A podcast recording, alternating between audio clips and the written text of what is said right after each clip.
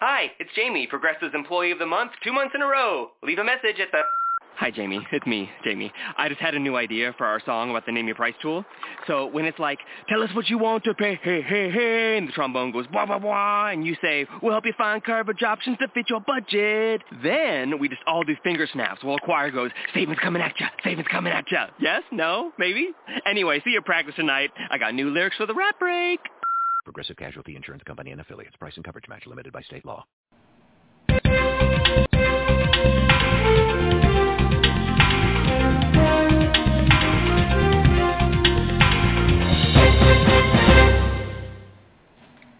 Good morning. Today is Tuesday, November 26, 2013, and I'd like to welcome you to this special edition of Understanding the Law. I'm your host, Peter Lamont. I'm a business and personal law attorney and the principal of the law offices of Peter J. Lamont. The firm has offices in New Jersey, New York, Colorado, Puerto Rico, and affiliated offices throughout the country. Understanding the Law is a weekly radio broadcast where we discuss a variety of legal topics that affect our listeners. Please note that this broadcast does not constitute legal advice and does not create an attorney-client relationship with any of our listeners.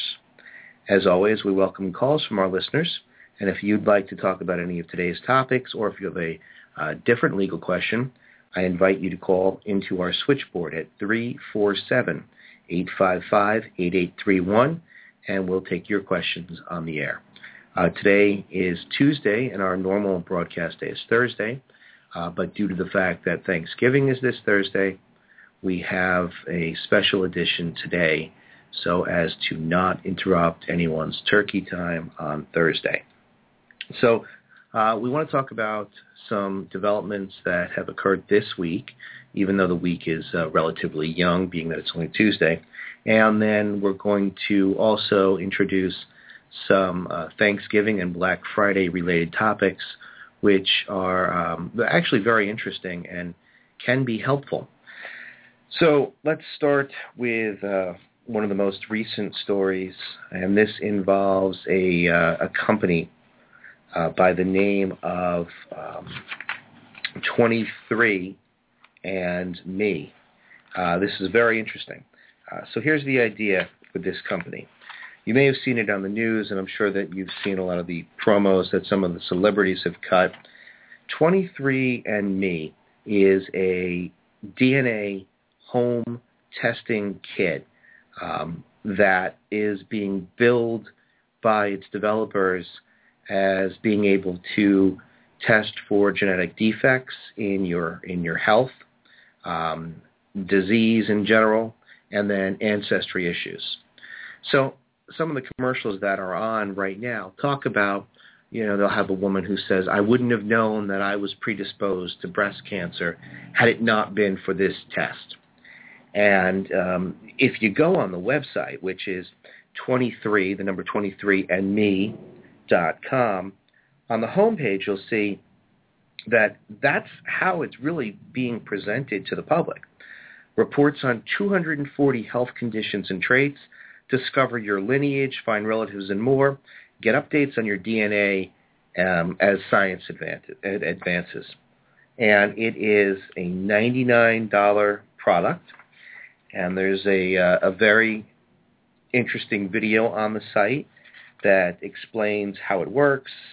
And then they give you a whole host of customer stories, which obviously are all within that same vein about how great the product is.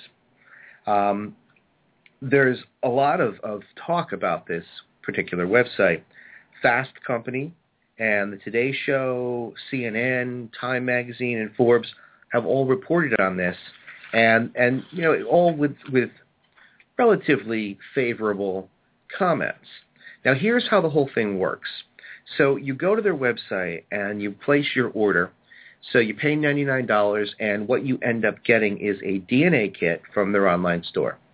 And when you get the kit, you register your specific barcode, and then it includes detailed instructions as to how you take a saliva sample and you um, you know swab your, your cheek, put it back in the prepaid packaging, and then you send it back to their lab. And then they analyze it, and then what they do is they give you um, a health and ancestry report on your personal homepage that they provide for you. Um, and really, as you as you delve deeper into the site, the promised health benefits. It's amazing. It talks about tracking your gluten and know whether or not you've got celiac disease, um, which is is genetic in nature. It's it's kind of unbelievable. Well, as they say, if it is unbelievable and too good to believe, then there's a chance it might not be true. So today, uh, the FDA has ordered that this genetic testing firm, 23andMe, stop selling the DNA analysis service. And um, this this crackdown by the FDA is really uh, in light of the fact that they are marketing it as a health-related or diagnostic um, product. And this is very, very similar to a class action lawsuit that my firm was involved with a number of years ago, and it involved a company called uh, Baby Gender Mentor, and that was also the product name. So the way that this case played out, which is not going to be very dissimilar, I think, to this case with 23andMe, but the way that, that, that our case played out was um, this doctor, and he wasn't a medical doctor, but he was a PhD. So um, doctor, his name was Wang. Dr. Wang had created this company out of um, right outside of Boston, Massachusetts, and it was an online product that was marketed as a, an early pregnancy sex detection kit. And what it would allow women to do is to find out the sex of their fetus within a four to six week period, sometimes even sooner, after learning that they were pregnant. Now, most people know that you're you're well into your first trimester um, before they can determine the sex of the baby. I mean, that's something that uh, traditional medicine relies on ultrasound, even if it's 3D imaging, and uh, and sometimes um, you know, a, a amniocentesis to to confirm sex of, of the baby. Well, Dr. Wang and his product Baby Gender Mentor was a test kit very similar to 23andMe's genetic testing package. A woman would go on to the Baby Gender website, order the product. The product cost, I think it was around $250, and then there was a $25 lab processing fee. Now, Dr. Wang had on his packaging and on the site that all of the results were 99.9% accurate and that he was so convinced that his findings were accurate that there was a 200% money back guarantee. So not only if the product doesn't work, not only do you get your money back, but you double it. So what was going on was that um, he was on the Today Show, he was on Good Morning America, the product got a lot of, uh, of, of publicity and positive feedback, very similar to this. I mean, we're talking about a, a very similar issue, more or less mirrored um, product and services. I do not know if the 23andMe has the sort of disclaimers or warranties that the baby gender mentor test did. Um, that would, would you know, require a little looking into uh, what they are saying on their site and the product itself. But going back to Dr. Wang, women were buying the product. They were taking the test. It was a blood test. You would, you know, poke your finger and you'd touch a strip, a test strip that they would provide in three spots. You'd send it back and the lab would analyze it and then tell you the sex of your child. Now this was great because women would, would go out and they'd do this test very early in their pregnancy and they would get the results and they'd go home and they'd spend tons of money decorating the nursery, buying clothes, and then later on in their pregnancy, either through amnio or an ultrasound, they'd learn that the boy that they thought they were having is now a girl. So this created obviously a lot of a lot of problems. And the women would contact the lab and they would say, all right, listen, you were wrong. I get it. Things happen. Uh, we'd like our money back and our 200% guarantee. Uh, so what was going on is this obviously this company didn't want to pay out all of the money that they're going to owe to all these women who they're wrong with. And if you think about it, the product had a 50-50 chance of success. It's either a boy or a girl. So long story short, Dr. Wang did not want to refund them. What he was telling the women was one of a few things. First thing was you had a vanishing twin. So you actually did have a boy. You had a boy and a girl. But the boy died.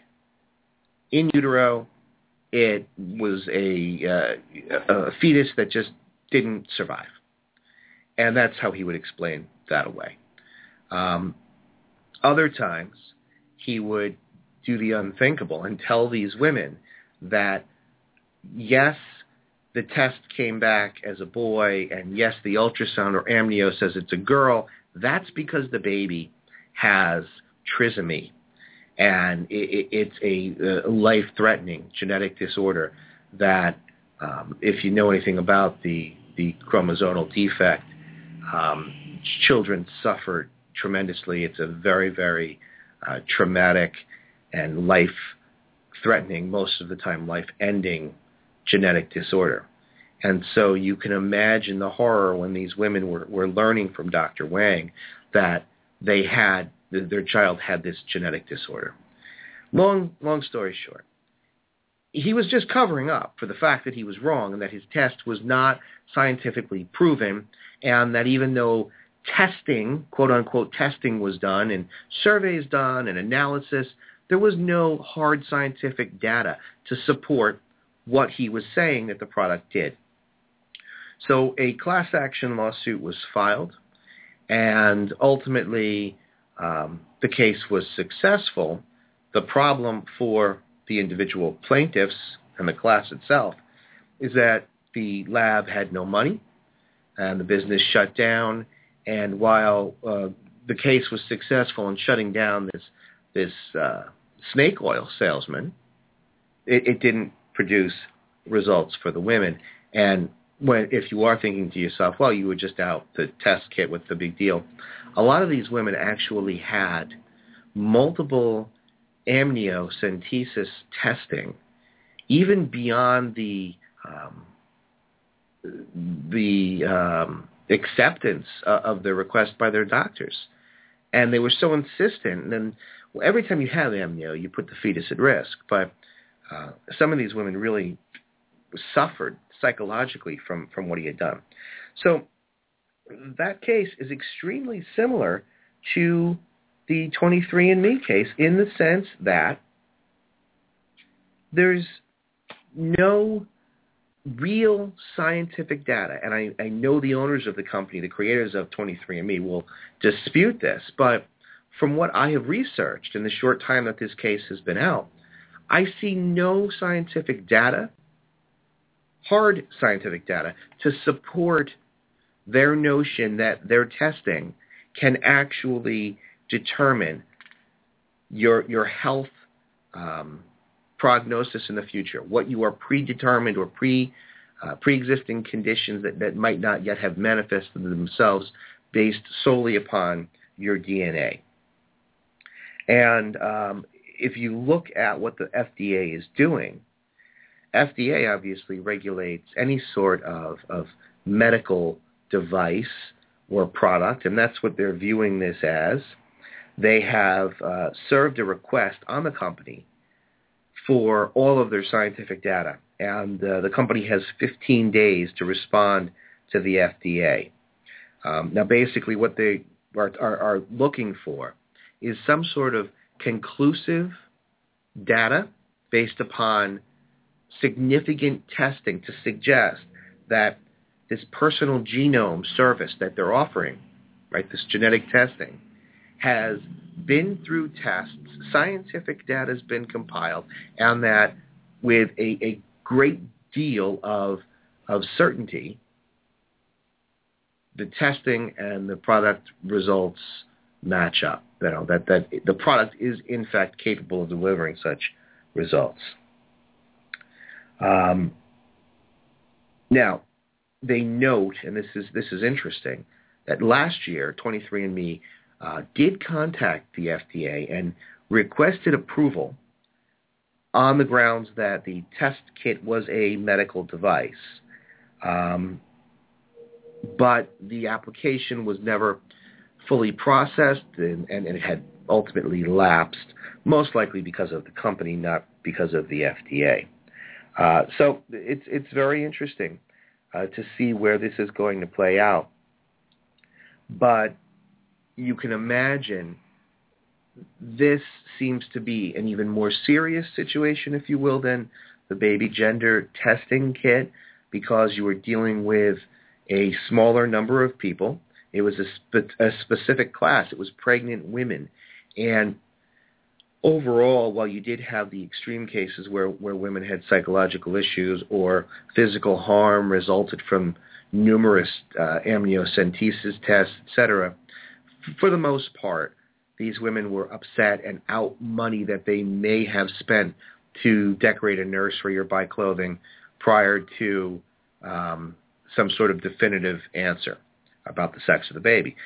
This 23andMe poses a, a more significant danger because if someone were to take a test, let's say it's a female, and the test results come back and say you are uh, genetically predisposed to breast cancer, you know, with the heightened awareness of breast cancer and a lot of the preemptive measures that women take, you could imagine women going out and, and having surgeries based solely upon the genetic testing.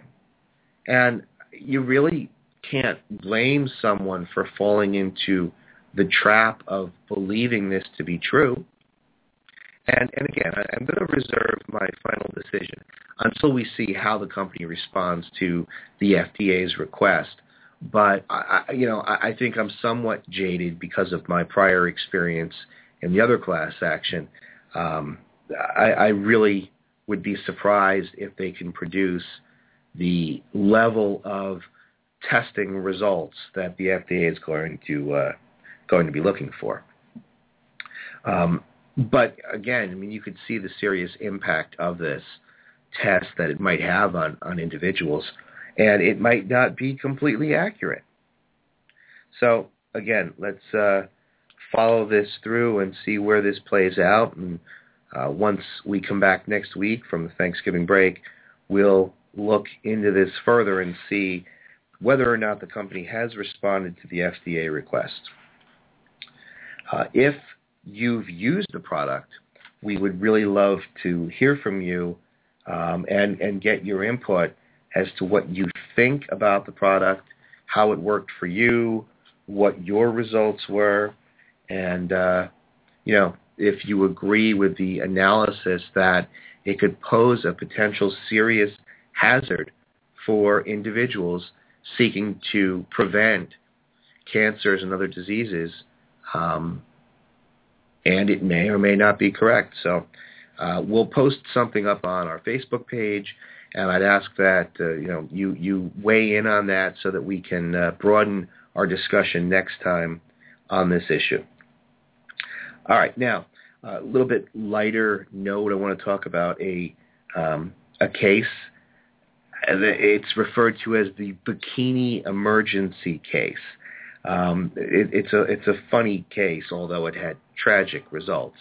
So um, yeah, it's it's interesting at at at, le- at the very least. It involved a female driver and a male passenger, and um, the name of the case is Pelletier versus Lamb, and uh, it was a, a 2011 case that has now uh, recently been decided. It was decided uh, within the, the last few days. And the issue here is that while the female driver was operating her vehicle, the passenger uh, reached over and the, the female driver was wearing a bikini top. And he pulled the strings and essentially undid her, her bikini top and exposed her breasts And she responded by quickly trying to cover herself. And in doing so, um, she was involved in an accident, and and the accident involved uh, fatalities. So obviously, that that part of the case is very very serious and and tragic because it resulted in um, you know the death of of other motorists. So what happened is the case went to trial uh, on the state court level, and uh, ultimately was appealed at the appellate level.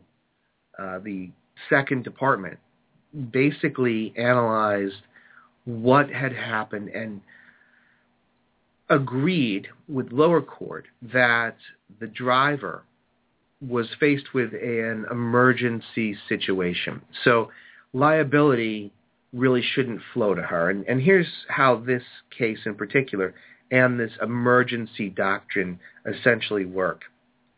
So uh, in general, operators of a motor vehicle have an absolute duty to operate their vehicle in a safe manner, to observe the conditions on the roadway, to keep their vehicle under control at all times.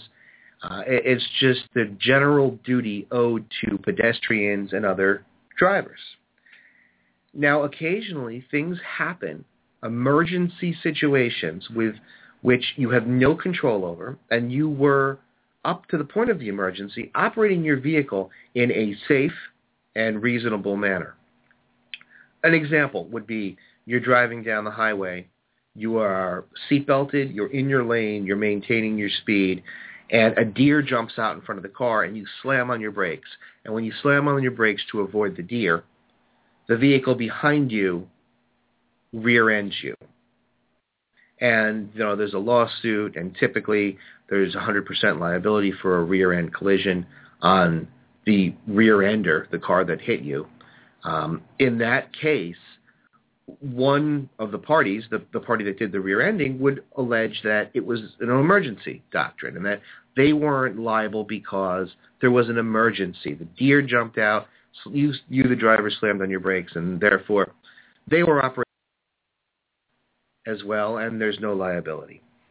In the Bikini case, the appellate division concluded that when the bikini string was pulled, uh, the driver instinctively removed her hands from the steering wheel uh, to to cover herself, um, and that it, it, was an emergency situation where it, it was rather sudden and, and unexpected, and uh, you know it, it's essentially alleviating the driver of any liability. And it's interesting because the emergency doctrine, as far as I'm aware, has never been applied to something like this, where you know it's like a wardrobe malfunction. Um, but ultimately, she removed her hands from the wheels or from the wheel, and and then caused the uh, the accident. But um, what's what's even more interesting is should the passenger be liable for what he did. And and that's something that um, you know really wasn't addressed here because the case was against the driver of the vehicle. But it's interesting to sort of think about whether or not he had any liability. Um, you know, what was the event of, of the driver covering herself after the bikini was pulled off? foreseeable? Did the passenger owe a duty of care to the other drivers on the roadway? Um, did he breach that by doing what he did? And, and was it foreseeable? Was it reasonably foreseeable? So if you look at the second um, division, uh, the uh, second department appellate division decision, at least with respect to the driver, they, they seem to be suggesting that it's okay and and reasonably understandable that she would move to cover herself once the bikini was removed. So can you take the next step and argue that the passenger should have known, because it was reasonably foreseeable, that someone who has their top removed would automatically go to cover themselves. So it's interesting um, to see or to think about how that would have played out had that been the issue. So, um, you know, I'd like to hear what, what everyone else has to say and, and think about this. Do you think that the driver should have been held liable for the for the fatal crash? Do you think that the passenger should have been held liable? Um, and right now, there's a lot of, of hot topics arising out of automobile law. Um, automobile law really has been the same for quite some time, but now with the introduction of all the new electronic devices and the um, you know obvious moving beyond simple cell phone technology. Now we're into text messaging and um, things like that. There's been a lot of legislation in various states, including New Jersey, concerning uh, automobile laws and duties and responsibilities. Last time we talked briefly about a new bill that was being introduced that would reverse what the New Jersey Appellate Division um, had created in a, in a case um, where a sender of a text message was held liable because the uh, texter knew that the person that he was texting was operating a vehicle. And so they really reached far and they basically said that when you knowingly send a text message to somebody operating a vehicle, you can be liable, par- you know, partially liable for any damages. And uh, now the state senators are, are looking into um, approving a bill that would uh, in, invalidate the holding of that case, and the bill would essentially uh, lay out that you know a, a texter cannot be liable. Um, they're really looking to shift the burden on the operator of the vehicle, saying if you get a text while you're driving, don't look at it. It's your responsibility, your duty to uh, operate your vehicle in a safe manner. And so it, it's it's really a hot area. And then this this idea now with this bikini case of the emergency doctrine applying, it's just uh, it's just very interesting. Uh, also uh, interesting in the news today uh, is 10 former NHL, that's uh, National Hockey League players, have filed a class action lawsuit related to concussions.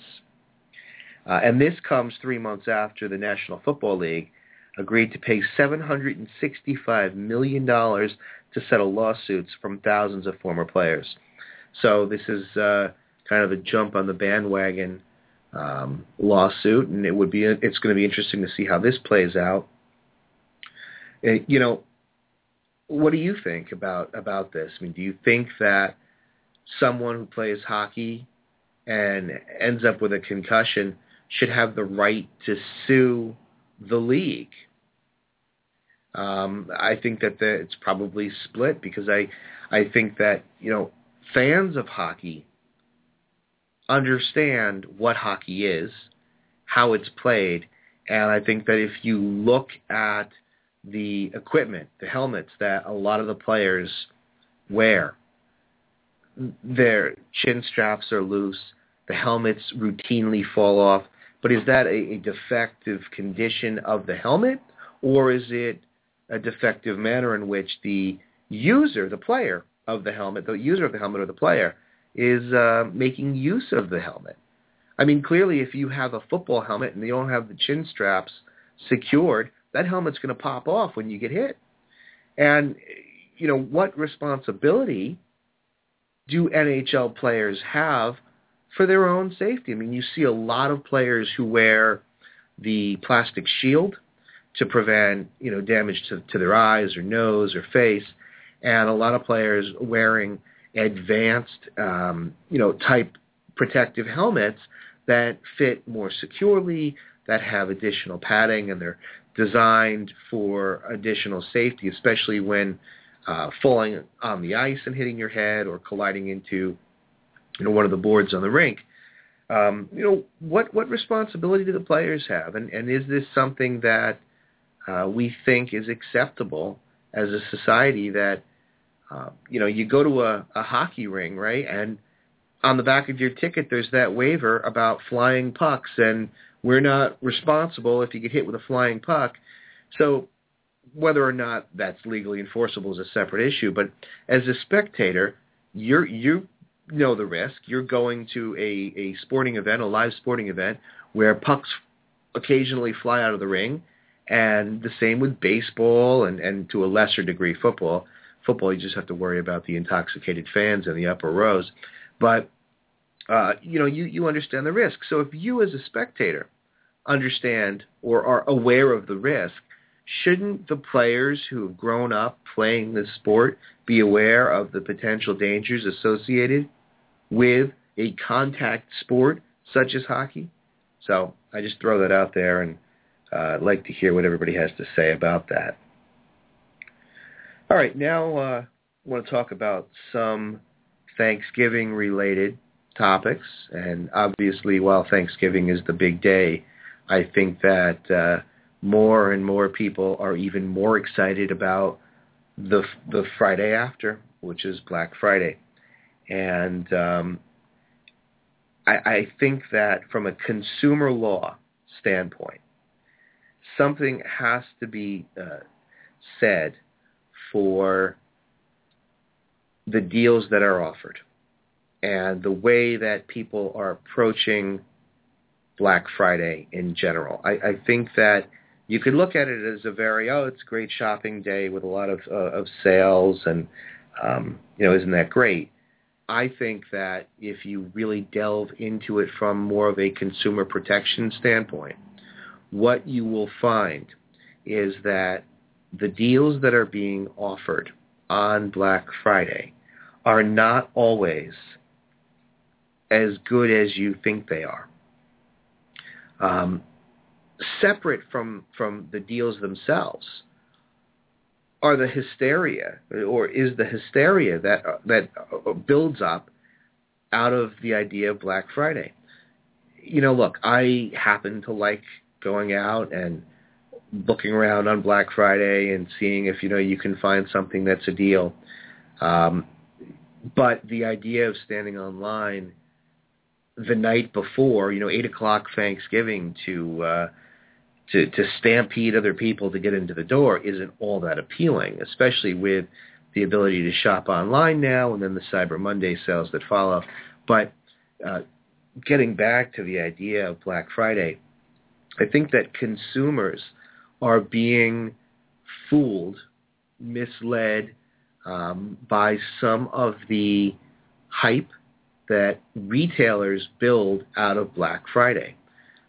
10, 15 years ago, there was Black Friday, but it was not the the fever pitch, the the hype, the weeks of, of build up to the pre Black Friday sales and I mean, if you look at this year in particular, there have been pre-Black Friday sales for three weeks now, and all building up to this one day. And I think from a, a retail consumer standpoint, what what's gone on is that retailers have understood that they can motivate consumers to buy and really buy just about anything by leading up to this one big shopping day and they're they're cashing in on you know the idea of Black Friday by having these pre-Black Friday sales and whatever. Really what a lot of consumer analysts, including Consumer Reports and other um, consumer-related research groups, what they're basically saying is that you know, it's it's caveat emptor, which everyone knows is buyer beware on Black Friday. Um, don't be fooled by the hype. You know, we've handled at our firm hundreds of consumer-related claims. And, you know, consumer-related claims, obviously, some people look at them and say, I, I don't understand it. It's not really that serious. But if you're the purchaser of a product and you spend your hard-earned money on it and you believe that it will do something that you expect it to do because that's the way it was advertised and presented, I think you have the right to be annoyed. I think you have a, a, the right to be frustrated by being duped by obviously a manufacturer and an advertising team and retail sales that push you towards a product when it might not be capable of doing what it's advertised to do. Go back to what we talked about at the top of the show, which is this 23andMe. If you buy this product and there is no scientific data to back up what they say it can do, don't you feel duped? Aren't you annoyed at the very least that you spent $100 of your hard-earned money on a product that doesn't do what it says it's going to do? Don't you have a potential consumer fraud claim? Well, the answer to that is yes. But but bringing it down a notch, we're talking about Black Friday. Let's just say that that the consumer needs to be aware and focused on what they're doing because while Black Friday is great for retailers and theoretically the economy, what I don't like to see happen is I don't like to see consumers who work day in and day out end up being built uh, by retail establishments that make a scientific program out of Black Friday. I mean, months and months of market research and analysis and psychological profiling essentially goes into preparation by retailers for Black Friday.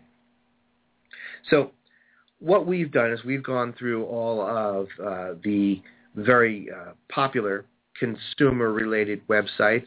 We've gone through Consumer Reports.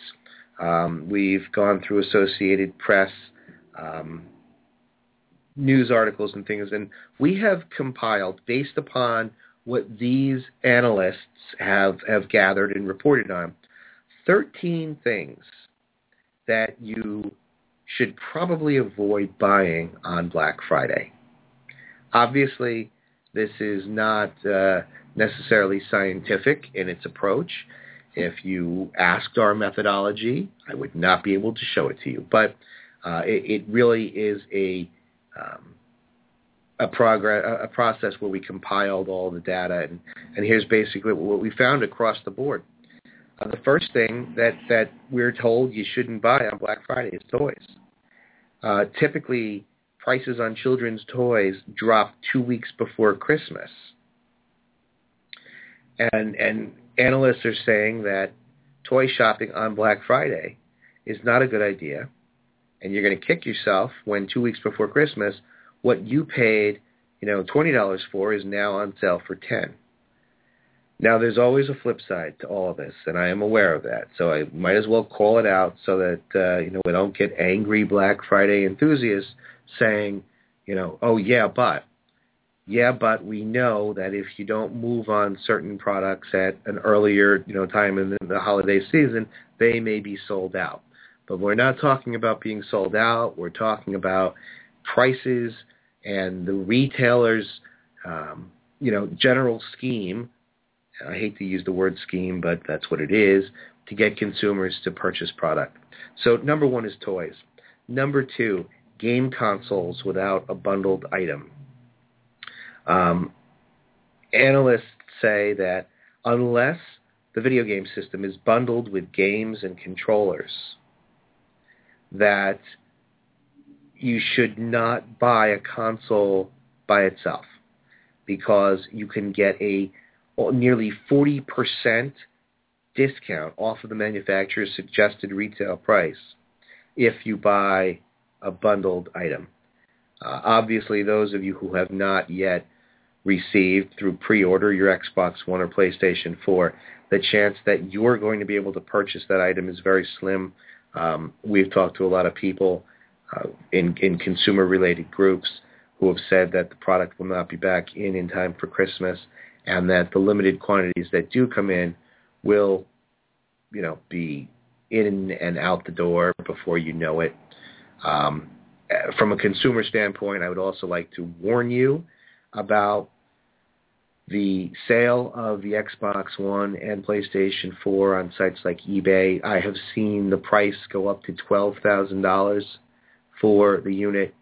And if you buy a product like that, you know, e- even at a more reasonable price of $800, let's say, uh, you're oftentimes buying from a seller who has pre-ordered the item himself. And with um, you know first day console launches, there are typically a lot of bugs. Um, I think that Amazon was reporting somewhere around 250 complaints after the first day concerning the Xbox One and its inability to um, to play any of the game discs. There is a, a defect essentially with at least 250 units where the tray wasn't processing the disk properly, uh, rendering it unusable. And somebody who has pre-ordered from Amazon obviously can go and return that to Amazon. But you, if you purchase it from uh, from an eBay seller, and there's no return policy, and it's not a store but an individual, um, and you receive one of these consoles, you could just be out of luck a lot of money. So keep that in mind. Uh, number three on the list is uh, brand name HD TVs. Uh, the best deals on, on brand name TVs come at the end of the year traditionally, uh, analysts say, and that a lot of the models that you'll find on Black Friday are, um, they refer to them as third tier manufactured TVs. Not to say that it's not a good value per se, but you're not going to get a, uh, a top of the line brand new television at you know ridiculous Black Friday prices. That comes later towards the end of the year when the new models are introduced. Number four is digital SLR cameras. Um, analysts say that Black Friday is just flooded with digital camera deals and that they're very aggressive with marketing these deals um, but really what's going on is that retailers are trying to uh, empty their inventory before the new 2014 models come out in February.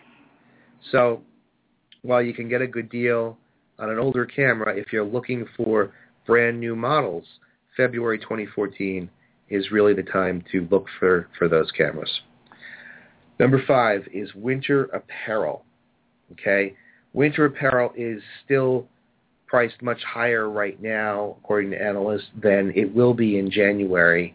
Um, so if obviously you need a jacket, you need a jacket. You you you know you have to buy it.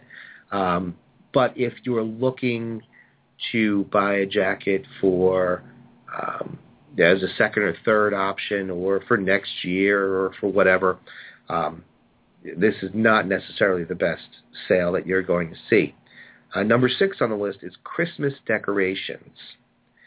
So there's this sense of urgency that retailers create with Black Friday, you know, especially this year because uh, Thanksgiving comes later in November than it's it's come in the past few years. So you have somewhat of a shorter time span between Thanksgiving and Christmas. And retailers capitalize on that by trying to push their holiday decorations. Um, obviously, the best, and we're talking again about the best time to buy, not necessarily when you need it or if it's going to be out of stock. The best time to buy Christmas decorations is obviously after Christmas. Most of them are 20 to 50% off, so keep that in mind. Number seven is exercise equipment. Um, exercise equipment is on sale in January. It's part of the whole retailer's um, desire to motivate people who are getting a fresh start in the new year to do so with a new treadmill or stair climber or whatever. So January is the best time for that. Number eight on the list is uh, jewelry and watches. Uh, according to analysts, November, December, and February are jewelers' prime selling months, and that you should really try to avoid buying during that season because the jewelry can be priced higher, especially at, at chain stores and independent jewelers. So, um, you know, according to Reader's Digest, uh, and I don't know what sort of independent research Reader's Digest did, but according to Reader's Digest, uh, this is, is something that should absolutely be avoided because you're going to overpay. Number nine on the list is the Apple iPad Mini 2 with Retina display. Um, right now, it's retailing somewhere around 399 for the 16 gig, and um, what analysts have said is that you're not going to see any real sales on on an item like that. Oftentimes, big box stores like Target will throw in uh, an additional gift card if you make a make the purchase. But what analysts are saying to do is to look towards the um, prior model, the iPad Mini, without the Retina display, uh, because you can get the 16 gig for 299 and according to Consumer Reports, the difference between the iPad Mini with Retina display versus the iPad Mini um, from a few months ago is minimal. Uh, so that's just something to keep in mind. And anybody who shops Apple products know that Apple doesn't really have massive sales on their products. So number 10 on this year's list is the Kindle HDX. And um, most analysts are saying that because Amazon has held their prices steady on Black Friday for their Kindles in the past, that you're really not going to uh, see it get any lower, and this is according to Fox Business News, uh, than $139 during this Black Friday holiday season. Number 11, bedding and blankets every everyone that we've looked at says that uh, bedding and blankets should not be purchased on Black Friday. That it's best to wait till January and February, where you can get deals up to almost 80% on uh, some of the products. Um, so that's interesting. Number 12, wine and specialty foods, uh, fruit baskets and wine assortments. Clearly, uh, these prices are, are, are marked up during this time of year uh, because that's the, the thing that everybody does. You know, businesses send out gift baskets, individuals send gift gift baskets, and so you're definitely not going to find uh, any sort of discount there. And finally, number 13, uh, international airfare. So according to analysts, if you're looking to book a domestic uh, flight, there are deals available from Thanksgiving through Christmas. But if you're looking for an international destination, you're going to get a, a, much better discount come January. Um, according to Fox Business News, Frontier, JetBlue, Virgin America, and a couple other airlines offer discounts up to 50% once Christmas is over. Obviously, it's it's a huge travel season. We're, uh, you know, involved this week in one of the obvious busiest travel days and weeks of the year. A lot of people uh, going uh, out of state or within the state, but driving to uh, Thanksgiving celebrations with families. So that is the list of what we've compiled of the top 13 things that you should avoid buying on Black Friday. Um, take it with a grain of salt. And obviously, once you're out there and you see the the crowds and the the excitement and, you know, you've stepped over a few people to try to grab the TV off the top shelf. Maybe you're going to feel differently. I don't know. But uh, certainly keep that in mind. Uh, at least from a consumer standpoint, we in in uh, our consumer protection department of our firm hate to see consumers duped by uh, retail chains. So it's uh, something to look out for. Um, also, I'd like to mention that we have our annual coat drive this year, uh, which again is uh, partnered with Jersey Cares underway. Uh, we'd like to thank all of those people who have already donated coats. Our um, coat drive will go through uh, February of 2014, and all of the coats donated are going to be distributed to needing men, women, and children uh, throughout the state of New Jersey. Um, we've talked about it before. It really is a great uh, charitable organization that we've partnered with, Jersey Cares. And, and really the co-drive is a wonderful thing to do because um, you're directly impacting and, and helping people within the state of New Jersey. Um, you know, here in the Northeast, we have very cold winters. This past week has been extremely cold, unseasonably cold, and um, you know, you you've got to feel for those people that can't afford proper coats. So, um, you know, it's easy to bring in a can of food to your kid's school, um, and and have somebody else donate it somewhere. You know, that's great. It, it's it is a good thing to do. But what we really like about the coat drive is that your coat will be worn by somebody who really needs to have you know a warm coat this year, and you know you're you're essentially guaranteed of knowing that your donation is making an impact on somebody else's life this uh, this winter. So if you're in New Jersey and you want to come to our uh, Hawthorne office and drop off your donations, you'll receive a tax-deductible receipt as well as a, a mug and some you know other you know, small tokens of appreciation. If you are out of state and you would like to send coats to us, you can certainly do that. You'll also receive uh, a tax-deductible receipt. The address for either in-person or mail donations is uh, 623 Lafayette Avenue, Suite 2, Hawthorne, New Jersey, 07506, and it should be addressed to the law offices of Peter J. Lamont. Make sure that you include your name and address so that we can send you the tax-deductible receipt. If you would prefer to receive that via email, you can uh, include your email address, and we will get that out to you. Uh, again, we are doing the show today, Tuesday, because Thanksgiving falls on Thursday. So there will be no show this Thursday, Thanksgiving, and we will return next week on our regularly scheduled uh, Thursday 10 o'clock Eastern time slot. Um, we are looking forward to some new guests in December. Uh, we're hoping to bring Cyril Wecht back. Uh, he is in the process of completing a new book uh, concerning the JFK murder.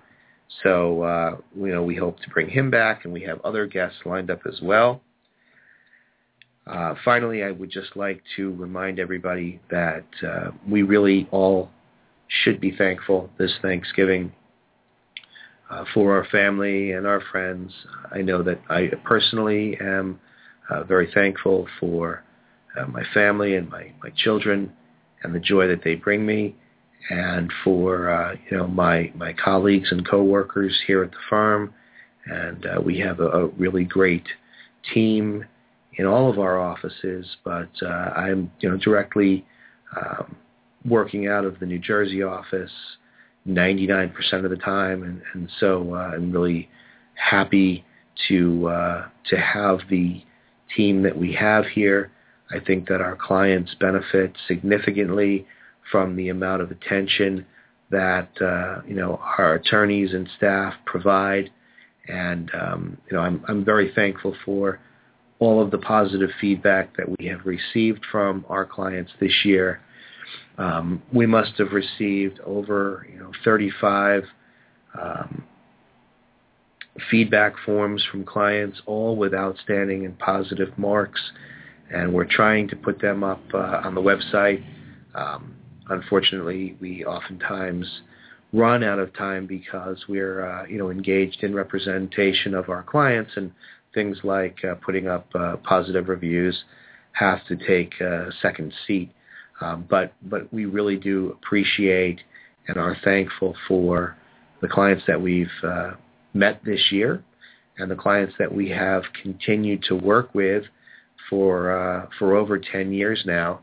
And so, you know, I encourage everyone to really think about uh, what Thanksgiving is and to um, you know put aside all the thoughts of uh, of, of shopping and Black Friday just for a minute and to really contemplate what Thanksgiving means in the general sense, what it means to you, and think about um, you know how you can sort of uh, share your your thanks with people. Um, you know, I, I hear my wife tell my kids all the time, "Sorry and thank you are just words. It's really the actions that matter, and uh, there really are no truer words than that. It is very easy to tell someone that you love them or that you're thankful for something that they do, um, but the real thanks comes from our actions, and we should really make an effort to uh, show the people that we care about that we are thankful for them and we do appreciate their effort and their energy that they uh, that they share with us day in and day out. And uh, you know, without getting too philosophical, you know, I really do think that we need to take this time of year, regardless of your religion, regardless of your beliefs, um, and just try to make an effort to be kind to one another in this season. Be so often, uh, whether it's driven by retail or not, whether it's driven by the hype of the holidays or not, uh, we see a lot of people being kind, but we see more people being unkind, having no patience, um, road rage and shopping rage, and it really sort of, of, of devalues the message that the holiday season should have. And so just uh, I ask that you look at what the holidays are, what they mean to you, ways that you can show others that you are thankful and appreciative or sorry or, or that you love them. And, um, you know, think about ways, too, that you can extend that beyond your immediate family and friends, you know, to the general public. How can you make this holiday season a little bit uh, kinder? What can you do while you know you're you're driving a car and somebody cuts you off?